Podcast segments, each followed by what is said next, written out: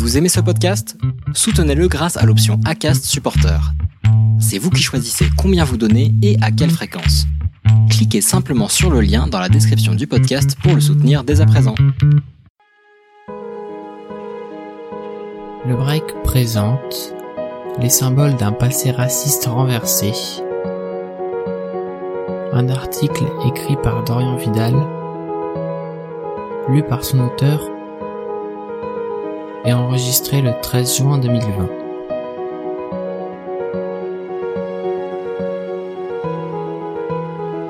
Bonne écoute. La colère ne retombe pas, les manifestations se multiplient et la prise de conscience s'amplifie. Depuis la mort de George Floyd le 25 mai dernier, c'est une grande partie de la population mondiale qui comprend qu'il est nécessaire de changer les choses. Mais les statuts rappelant le passé colonial esclavagiste des différentes nations, payent le prix fort de cette colère. Il faut alors nous poser la question suivante, est-ce nécessaire? C'est donc à cette question que je vais essayer de répondre avec ce nouveau podcast.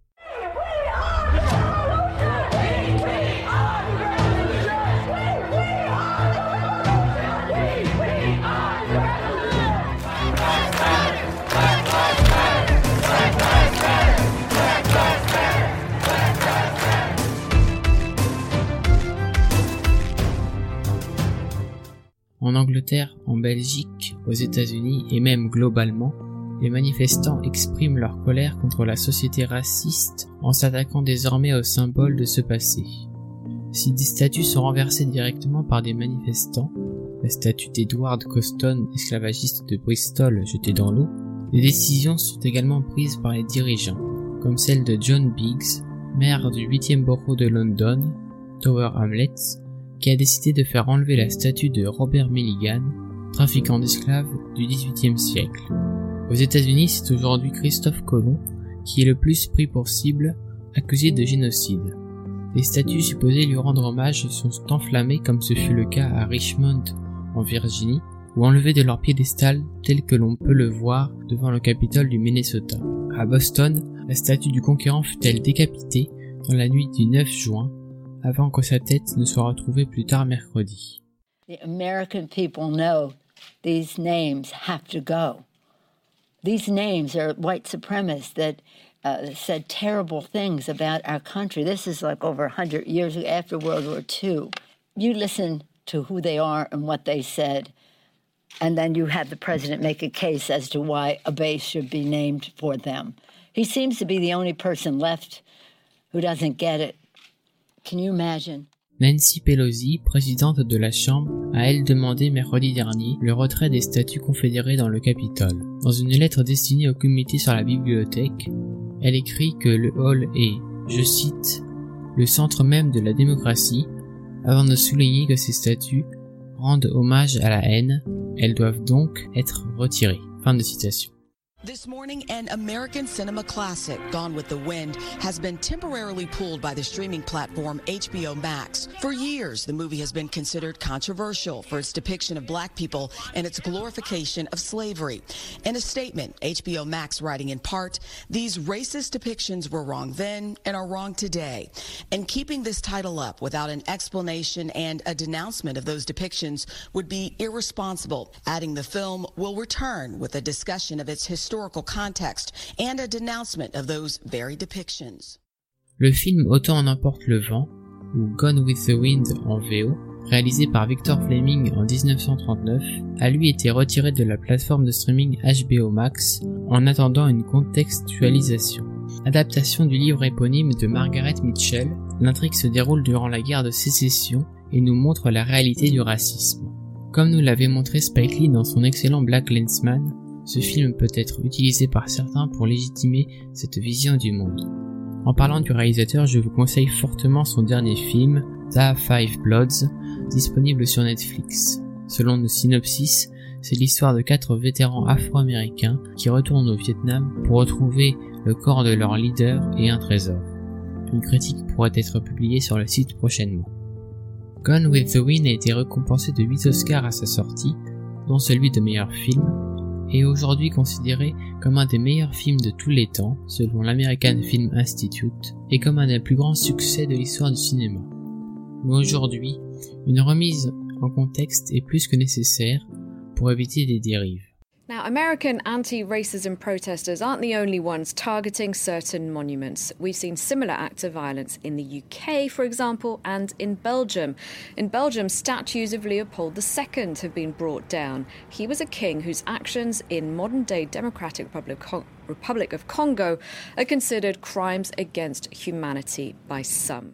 La Belgique connaît elle aussi ces mouvements, et c'est cette fois Léopold II qui est au centre de ces critiques du mouvement de décolonisation de l'espace public. Ce roi est derrière la colonisation brutale du Congo à partir de 1885, causant des millions de morts, mais ce qui ne l'empêchait pas d'être omniprésent dans les rues de Belgique. Ces mouvements souhaitant le retrait de ces symboles ne suscitent pas les mêmes réactions.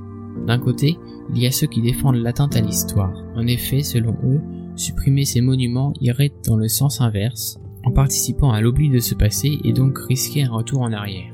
Il y a l'exemple de Donald Trump qui refuse de renommer les bases militaires portant le nom de généraux confédérés et qui, dans un tweet, critique ceux qui renversent les statues car ils, je cite, nient leur histoire et seraient alors voués à la répéter.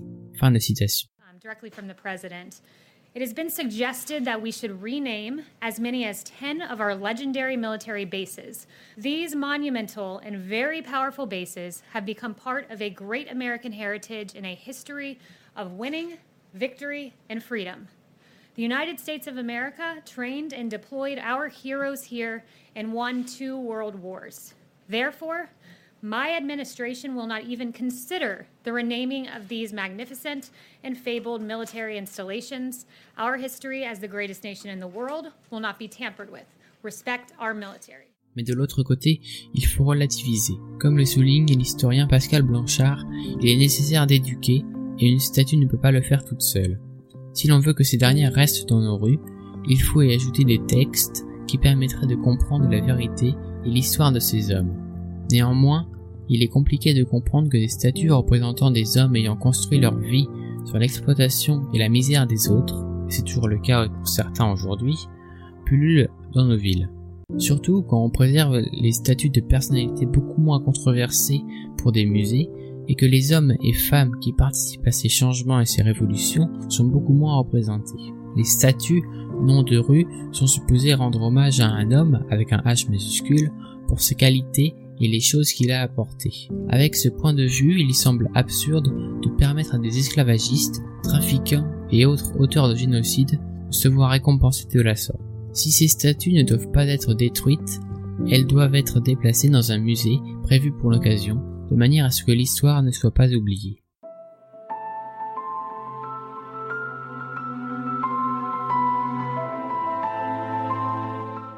Comme on l'a vu plus tôt, les manifestations ne faiblissent pas, la colère ne faiblit pas, et les dirigeants semblent en prendre conscience. Si ce n'est toujours pas le cas de Donald Trump, et malgré le silence radio du président Macron, des décisions sont prises. Par exemple, il y a eu NASCAR, organisme qui s'occupe des courses automobiles aux États-Unis, qui a décidé de bannir les drapeaux confédérés de ses courses et sur ses propriétés. Ensuite, le dictionnaire Merriam-Webster prépare une mise à jour de sa définition en ligne du racisme après que Kennedy Mitchum, un étudiant, les ait contactés, soulignant que la définition ne comprenait pas l'oppression systématique qui est liée au racisme.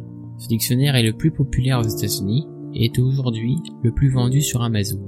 Enfin, le gouverneur de l'État du Minnesota, Tim Walz, a déclaré qu'il allait convoquer une session extraordinaire de la législature pour envisager une réforme complète de la police. Parmi les mesures qu'il envisage, on retrouve la création d'une unité d'investigation indépendante, mais aussi le ban des techniques d'interpellation qui bloquent les voies respiratoires ou la circulation sanguine de la personne.